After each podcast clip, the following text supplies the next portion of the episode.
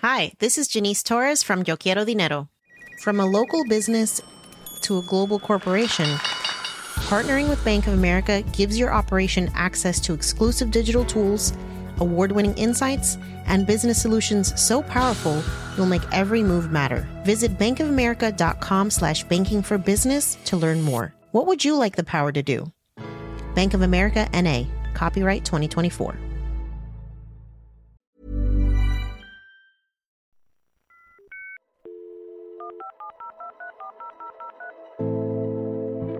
It's virtually impossible to imagine a world without the internet.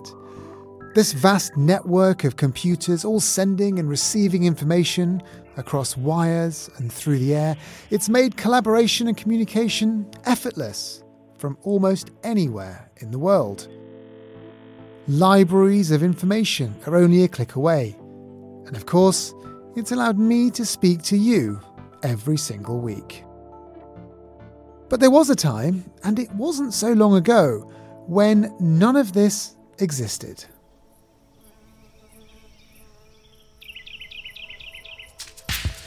The bright spark that arguably made it all happen is our guest today. In 1968, Vint Cerf was given the task of working out how to connect computers to each other in a stable and reliable way. His invention changed computing, and more importantly, it changed the world. This is Babbage from The Economist. I'm Alok Jha. Today we speak to the father of the internet about how modern computing got us to where we are today and where intelligent machines will take us next.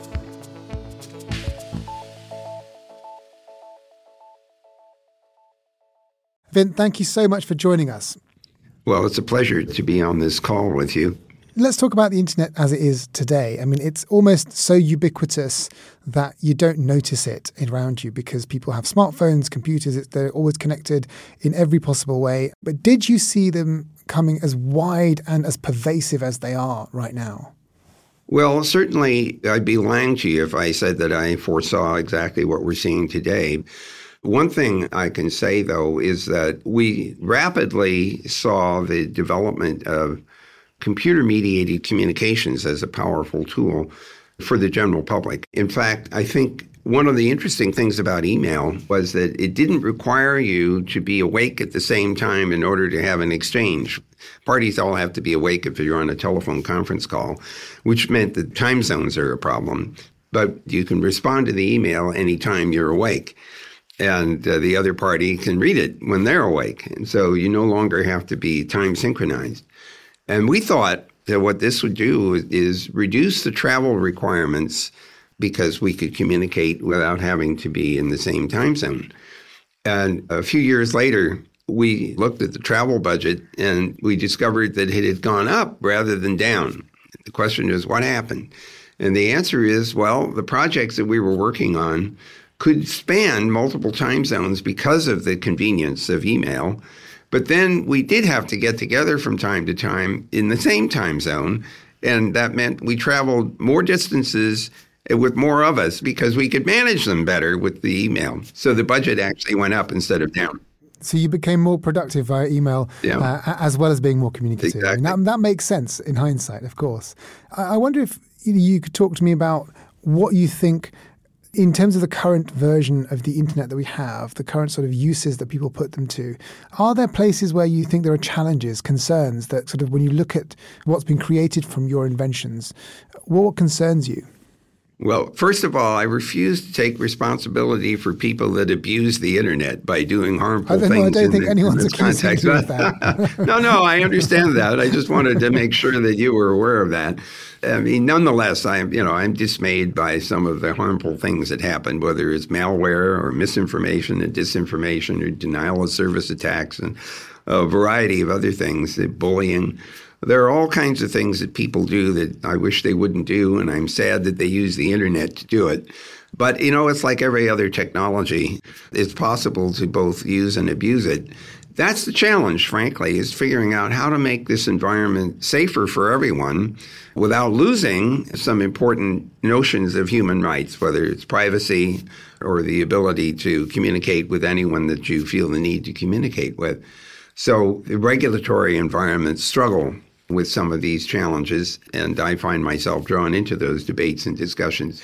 Uh, you mentioned ubiquity, by the way. I just want to emphasize that we're still only about two thirds of the way towards making internet available to everyone. So we still have a ways to go, but I think we're on our way. I wonder what your thoughts are on the next decade of the internet. Should there be more regulation about the kinds of content that companies allow on their platforms, or should they be made to take responsibility? I mean, of course, in Europe, there is specific privacy legislation that prevents your information being used in a way that you don't want it to be used, which is perhaps the right move in the right step. And I wonder if America should adopt similar legislation. Well, I can assure you that there is a lot of debate on this topic. In fact, I met with uh, one of the senators on this topic, and there's clear indication that our Senate and our House of Representatives have concerns about the potential abuse in this online environment. They want to do something about that. I would distinguish Europe and the U.S. in the following way. In the U.S., the way it tends to work is something bad has happened, we should regulate. In Europe, it's more like something bad might happen, we should regulate. So Europe tends to be forward thinking on regulation, and the Americans tend to wait until something bad happens and then they try to figure out how to fix it. Which is the better tactic, do you think? Well, actually, in the U.S., I would argue that the internet benefited from a very modest, if any, regulation at all in the early days. The wisdom was that we didn't know how this technology was going to evolve, how it would be used, and to stifle it with regulation before we could even figure out what benefits it would have would be a mistake. And so I tend to favor that perspective, but now it's 2023, and it's very clear that there are issues arising that require accountability. And I would emphasize that if you want to hold parties accountable for their behavior, then you have to know who they are, which means that anonymity is not your friend in this environment where regulation requires that you know which parties are engaged. Who is communicating with whom? You know, with whom am I exchanging traffic, whether that's email or maybe a business exchange with uh, a service provider?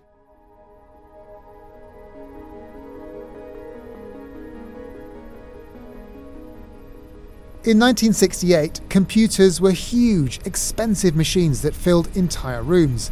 Only big companies, universities, and governments had them. DARPA, America's Defense Research Agency, wanted to find a way to make these enormous computers talk to each other. Their idea, known as ARPANET, was to share information and computing power between academic institutions and groups of military bases around the world. The ARPANET had been designed and built based on dedicated telephone circuits connecting the packet switches to each other. But in a command and control environment, you have to be able to move around. So there would be mobile vehicles, ships at sea, and airplanes. And the question was how do we make them all work together as if it were one big uniform network, even though each of them was very different? The developers of ARPANET wanted to use a new technology called packet switching. This is where chunks of data, the packets, would be sent along wires from one computer to another.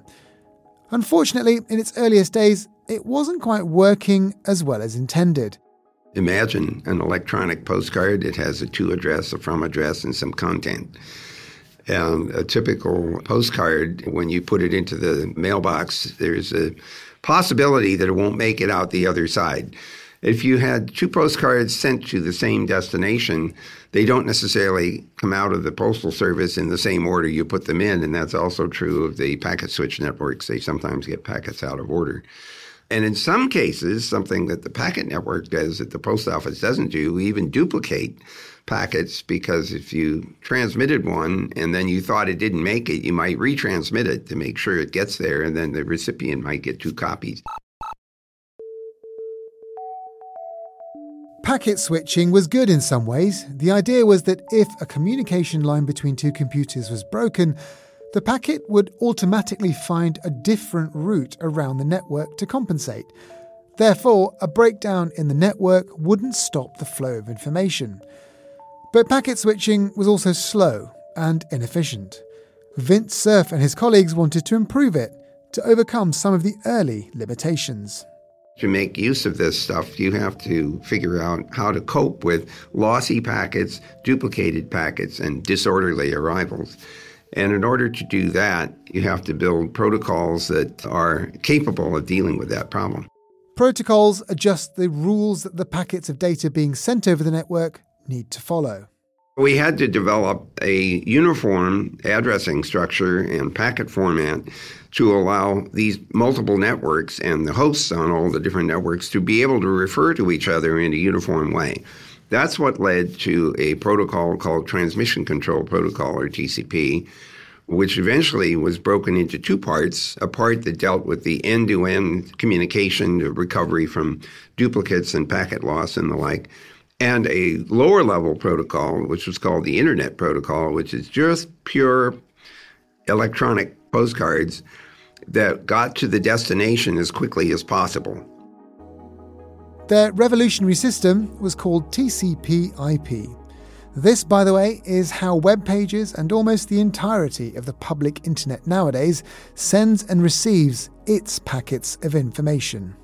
So we had these two layers, the TCP layer and the IP layer, were the core of the internet architecture. And that's what Bob Kahn and I pioneered. We wrote a paper that was published in 1974. And then we got help from a whole lot of people who had been working on the ARPANET who were equally excited about working on this multi network internet.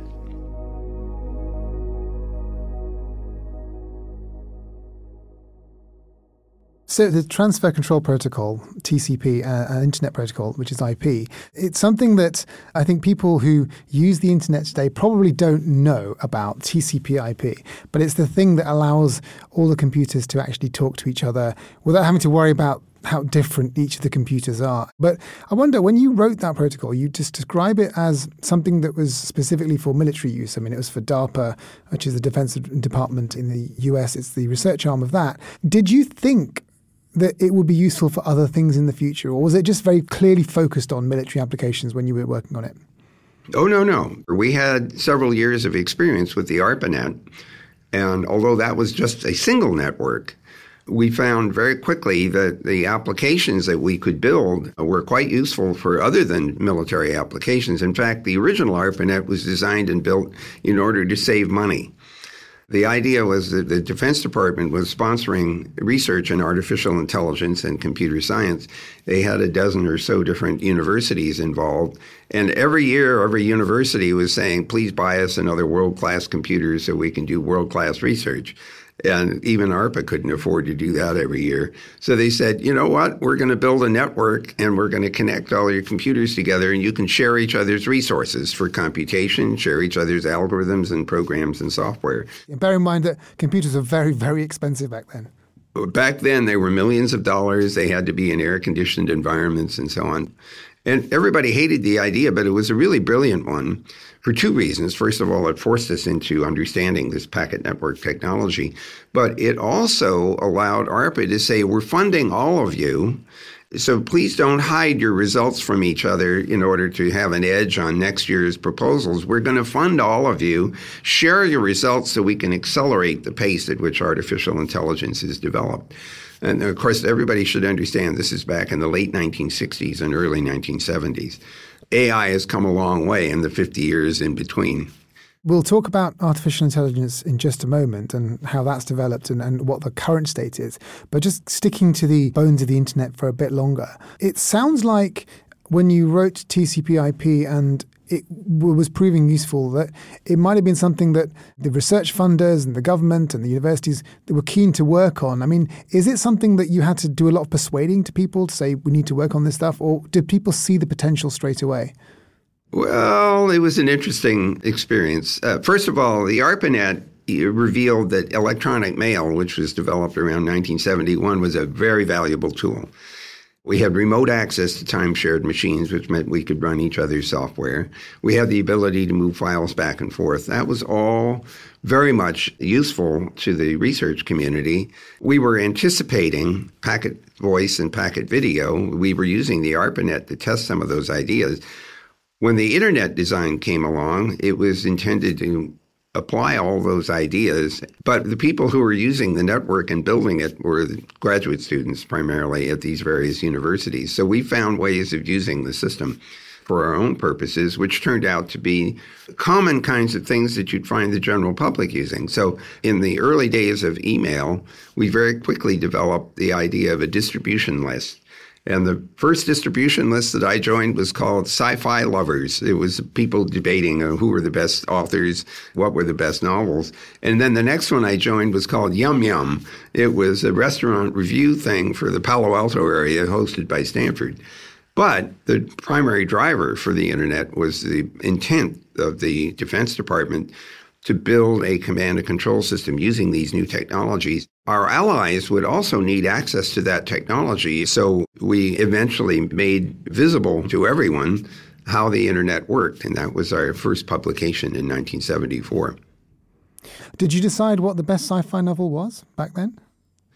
Uh, well, I have my own opinions. I'm not sure they're opinion? shared by everybody. Well, I think the Foundation series by Isaac Asimov is very, very high on that list. And some of the uh, earlier Heinlein science fiction is wonderful, and Arthur C. Clarke, 2001, 2010, and so on. The classics. Uh, so yeah, those are all classics. We'll be back with Vint in just a moment. He'll tell me what society has learned from previous generations of disruptive technology, like the internet, and how those lessons can be applied to the current generative AI revolution. That's all coming up.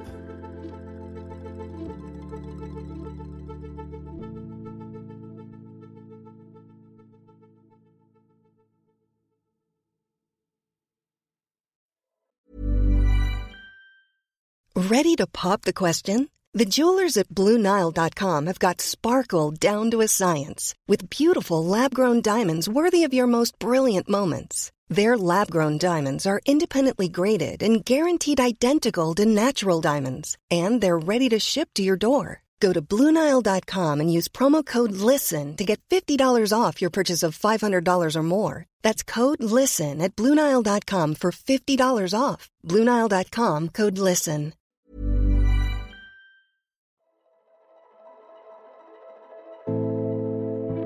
Today on Babbage, we're talking to Vint Cerf, one of the inventors of the internet.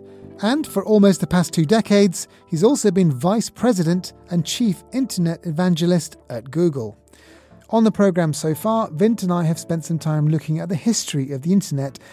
In the next part of our conversation, we'll think about how to address some of the current issues that these technologies are facing.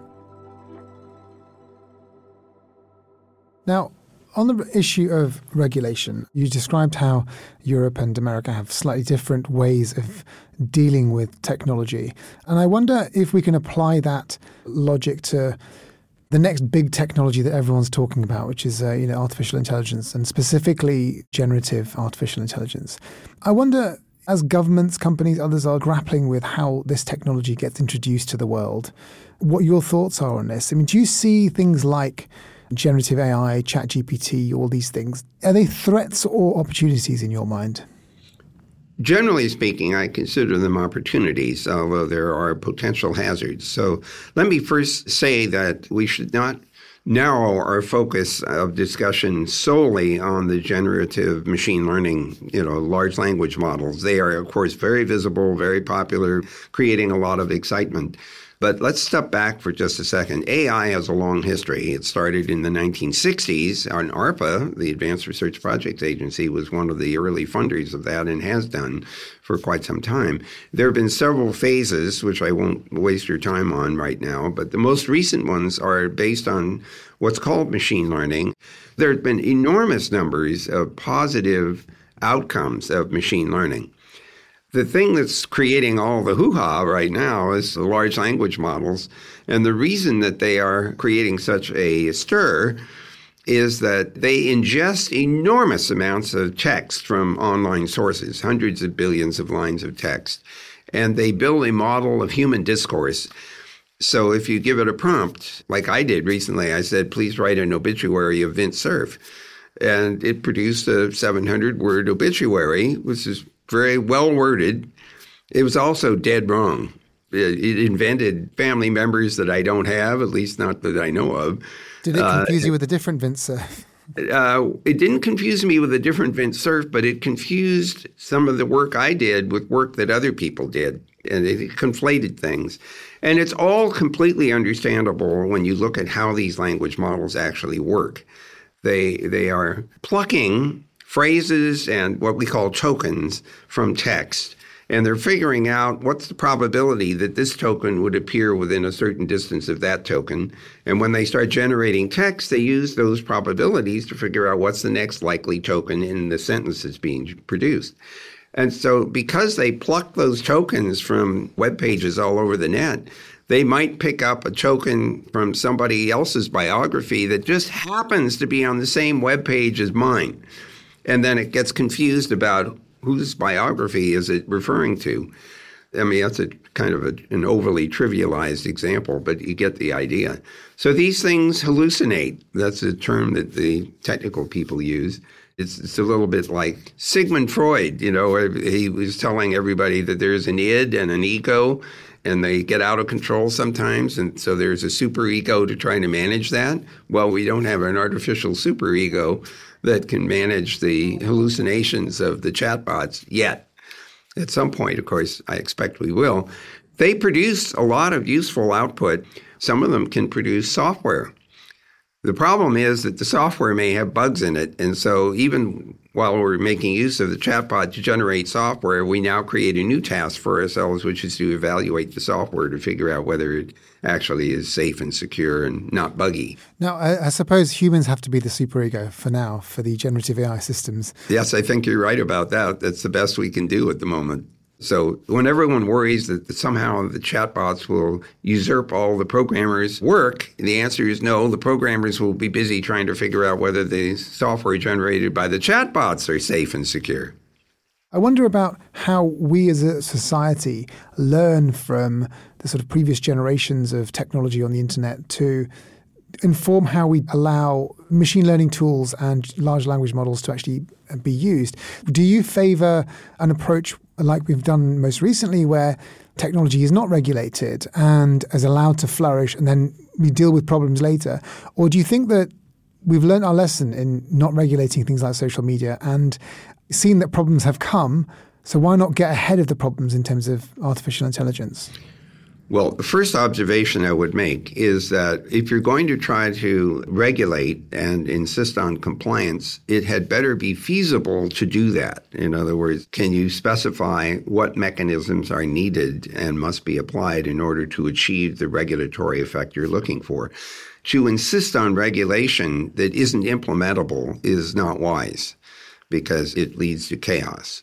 So I would be very careful about making regulations to be assured that they are actually implementable and that people can or that companies can comply with them. What, what do you mean by implementable? I mean, what, can you give me an example of something that isn't implementable? Well, at the moment, it's not 100% clear how easy it is to assess whether the output of a chatbot is factual or not. In fact, we have a, a, very amusing recent case, apparently, where some lawyer decided to use a chatbot to generate an argument and references in a particular case, in a pleading. And it turns out that the chatbot made up references that didn't exist. And of course, the judge was not amused. And so the problem here was that the chatbot was capable of generating what looked like reasonable text and references, but turned out to be not factual. So we don't have mechanisms right now that I'm aware of anyway that will readily determine whether the output of the chatbots are factual or not. Except checking it themselves, I guess. That's that's the only way we have, isn't it? In the case you talked about, the lawyer didn't check the uh, the output no, of, the, uh, of, no. the, of the chatbot. Uh, well, the hilarious part about all this, and maybe the hazardous part, is that the chatbots are capable of generating very cogent sounding arguments. They look very confident, even when they're wrong. If all we were using the chatbots for is amusement, like please write me a story about an alien that got into my wine cellar, which I did once, uh, that was all very amusing. But it's something else to say that you want the chatbot to give you financial advice or medical advice or treatment advice or something else. You absolutely don't want to do that. So maybe the right thing to do is to approach the regulatory effort against risk. Which applications of the chatbot are not risky? And which applications have risk associated with them. And the more risk there might be associated with an application, then the more scrutiny is required of the output. Then we have to learn how to achieve that scrutiny, maybe with some automated tools and maybe with injecting humans into the loop.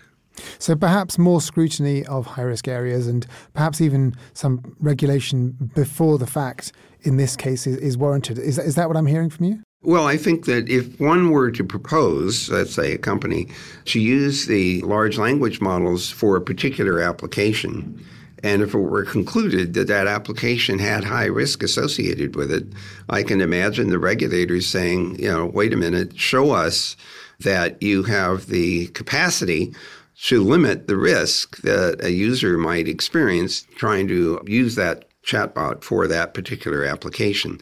And we might have regulators debating, and maybe multiple stakeholders debating, how to achieve that objective and for which applications risk is considered high. Now, the American government is interested in this and seems to be interested in some form of conversation around regulation of these kinds of AI technologies. And even the companies seem to want to talk about it too. Uh, Indeed. The, the, the CEOs of the major AI companies are already saying if not the words, please regulate us, but at least think about some sorts of regulation.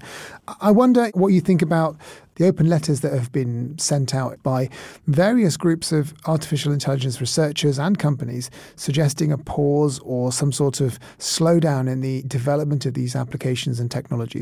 Do you think these things are workable or a sensible idea, or, or, or are they just pipe dreams? Well, I'm not sure whether I would label them pipe dreams, but I will say that pausing is not going to help very much. What we really need to do is to understand how these things work better than we do right now. So we need more research, actually. We need more research. We need to really dig deep to understand the mechanics by which these things produce their output and then figure out by what means we can limit or put guardrails in place that are more automatic.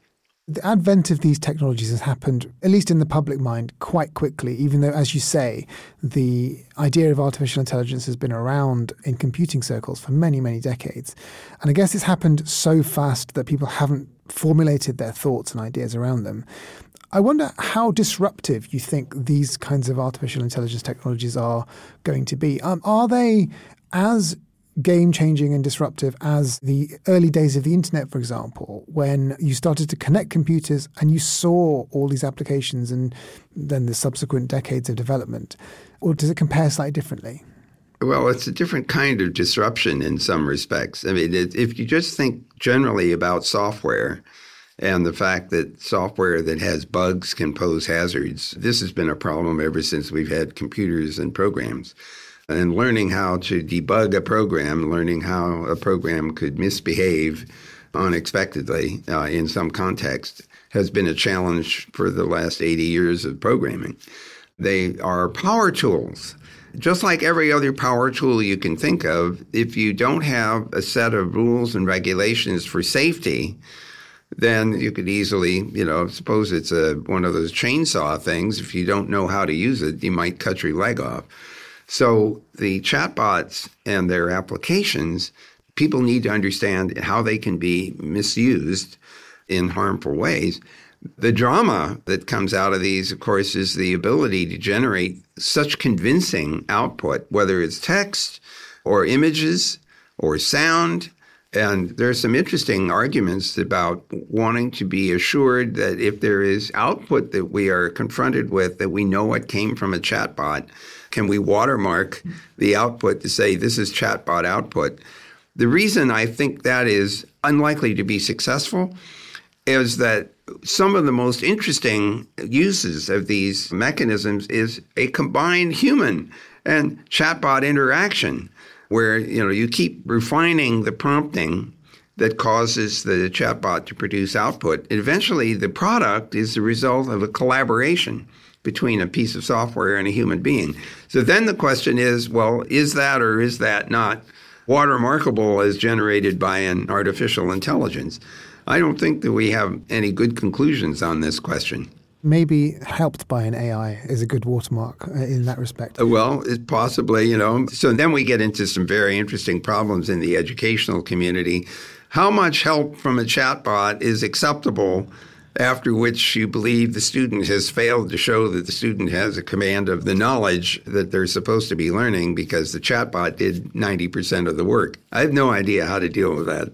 But of course, I mean, in some respect, it's not that different to you know, accountant using a spreadsheet, and the spreadsheet is actually doing all the calculations. And I'm sure no accountant says aided by a spreadsheet when they're doing all their sort of um, outputs to people. So, I mean, at some point, maybe the uses of chatbots will become so ubiquitous and common that labeling it just seems like pointless, actually.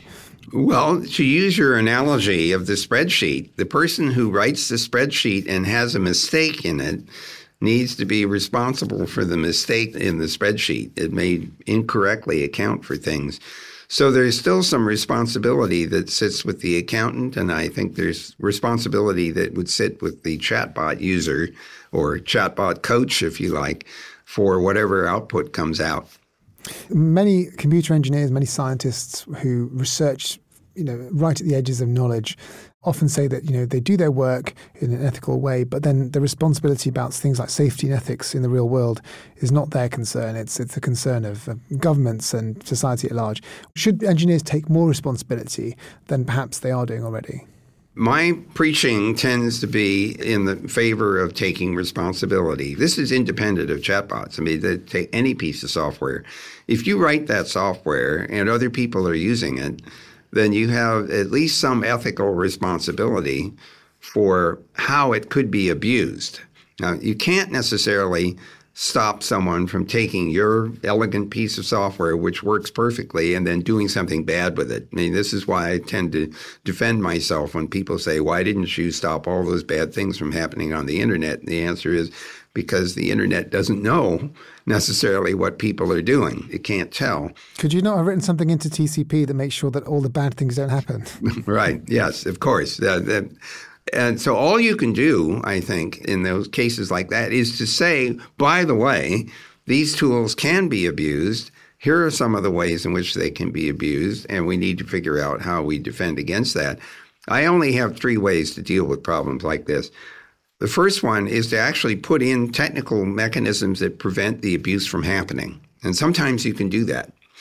When you can't do that, then you have to say, well, look, if we catch you doing these bad things, there will be consequences. That's sort of post hoc enforcement. That's what law enforcement is about. And of course, that doesn't always work either because, you know, we tell everybody don't speed. If we catch you speeding, there will be consequences, but we don't catch all the speeders. And then the final thing you can do is say, don't do that because it's harmful. And even though that sounds wimpy, sometimes when a large part of the population adopt certain norms of behavior, peer pressure can be quite powerful. And so all three of those kinds of methods may turn out to be applicable here. So, do you think that we need some sort of technology or AI police force? Or do you think that a lot of these challenges can be met with the systems and institutions we have already? Well, first of all, I would not want to specialize the police force or something into just AI. Remember, software is a much broader category, and poorly written software has its own set of hazards associated with it. So we're back to uh, accountability for the abuse of these techniques. I'm sure you've noticed on a lot of electrical appliances, there's often a long list of things saying, please don't do the following things with this because they're hazardous. For example, the hair dryer don't sit in the bathtub with the hair dryer plugged in. And some people do that. And of course, they get electrocuted. And the people that make the equipment are trying hard to say, please don't use my equipment in the wrong way. Here are the kinds of things you should avoid. Maybe that's the kind of thing that we're going to have to say about certain kinds of software artifacts. Let's move on to some of your other interests. You've talked about the internet not reaching everyone. There's many, many parts of the world still don't have it. What are the technologies or social things that need to happen to get the internet to more people, which seems to be a really fundamental thing these days? Well, Elon Musk and Starlink and some of the other competitors in the LEO environment are helping a lot. So, satellite internet. Satellite is very helpful, but it needs to be reliable. It needs to be affordable, which is an issue with, with various economies that we're trying to address. At the Marconi Society, digital inclusion has been a very important theme. I'm still chairman of the Marconi Society and very dedicated to that to proposition that everyone who would like access to the system should have access to it in an affordable and reliable and sustainable way. And it needs to be safe and secure. So there's still a lot of work to be done, but I would say that we are approaching a point where everyone could theoretically have access to the internet if they want it, but we still need to make sure it's affordable. And of course, your interest in getting internet to places that don't have it doesn't stop with the Earth. You've talked about this interplanetary internet, and I just I can't let you go without asking you more about this. what is the interplanetary internet, and who are we communicating with? This is actually a 25 year project that started at the Jet Propulsion Laboratory in 1998. Now it involves many of the world's space agencies. The idea is that we've developed a new set of protocols that are like TCP IP, but they're more suited for deep space communication. They deal with disruption and with high and variable delay. So the idea here is to build a network over time that spans the solar system to support manned and robotic space exploration. So the communication is among people and robotic devices we're not waiting for the Martians to show up or anything. We're certainly anticipating that an increasing number of spacecraft and possibly even an increasing number of human settlements will show up on the moon, on Mars, and some of the other planets or their satellites over the period between now and, say, 2100. So all of this will evolve over time, and the group that's been working on this has been trying to design, build, and test protocols that will be suitable for that kind of spatial deployment. Why do you think we need something like this? Is it is it just for human exploration? You mentioned settlements. Are we talking about settlements on Mars and, and other places like that? Well, it may happen. I mean, some people are anticipating that, but certainly we have a return to the moon now with the Artemis missions. There will be habitats, there will be people there, there will be laboratories, for example, or telescopes on the far side of the moon that are able to operate without much radio interference, as an example. So uh, that's already happening. I mean, we've been expanding into space for what, the last 60 years or so. And there's no reason why that won't continue. We just want to have more reliable communication so that all those devices that are out there and people as well will have reliable communication to do their work.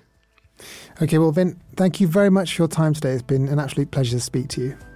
Well, I certainly enjoyed the chat. Bye for now. And thank you for listening to Babbage. You can keep up with all of the developments in the new age of AI by reading or listening to The Economist. Get your first month of a subscription for free at economist.com slash podcast offer. The link is in the show notes. Babbage is produced by Jason Hoskin with mixing and sound design by Nico Rofast. The executive producer is Marguerite Howell. I'm Alok Jha, and in London, this is The Economist.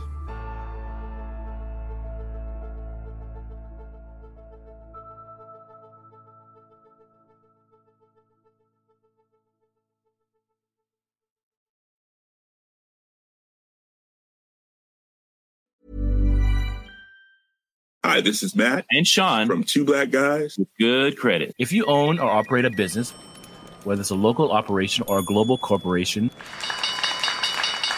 partnering with Bank of America could be your smartest move. By teaming with Bank of America, you'll enjoy exclusive digital tools, award winning insights, and business solutions so powerful you'll make every move matter. Position your business to capitalize on opportunity in a moment's notice. Visit bankofamerica.com slash banking for business to learn more. What would you like the power to do? Bank of America, N.A., copyright 2024.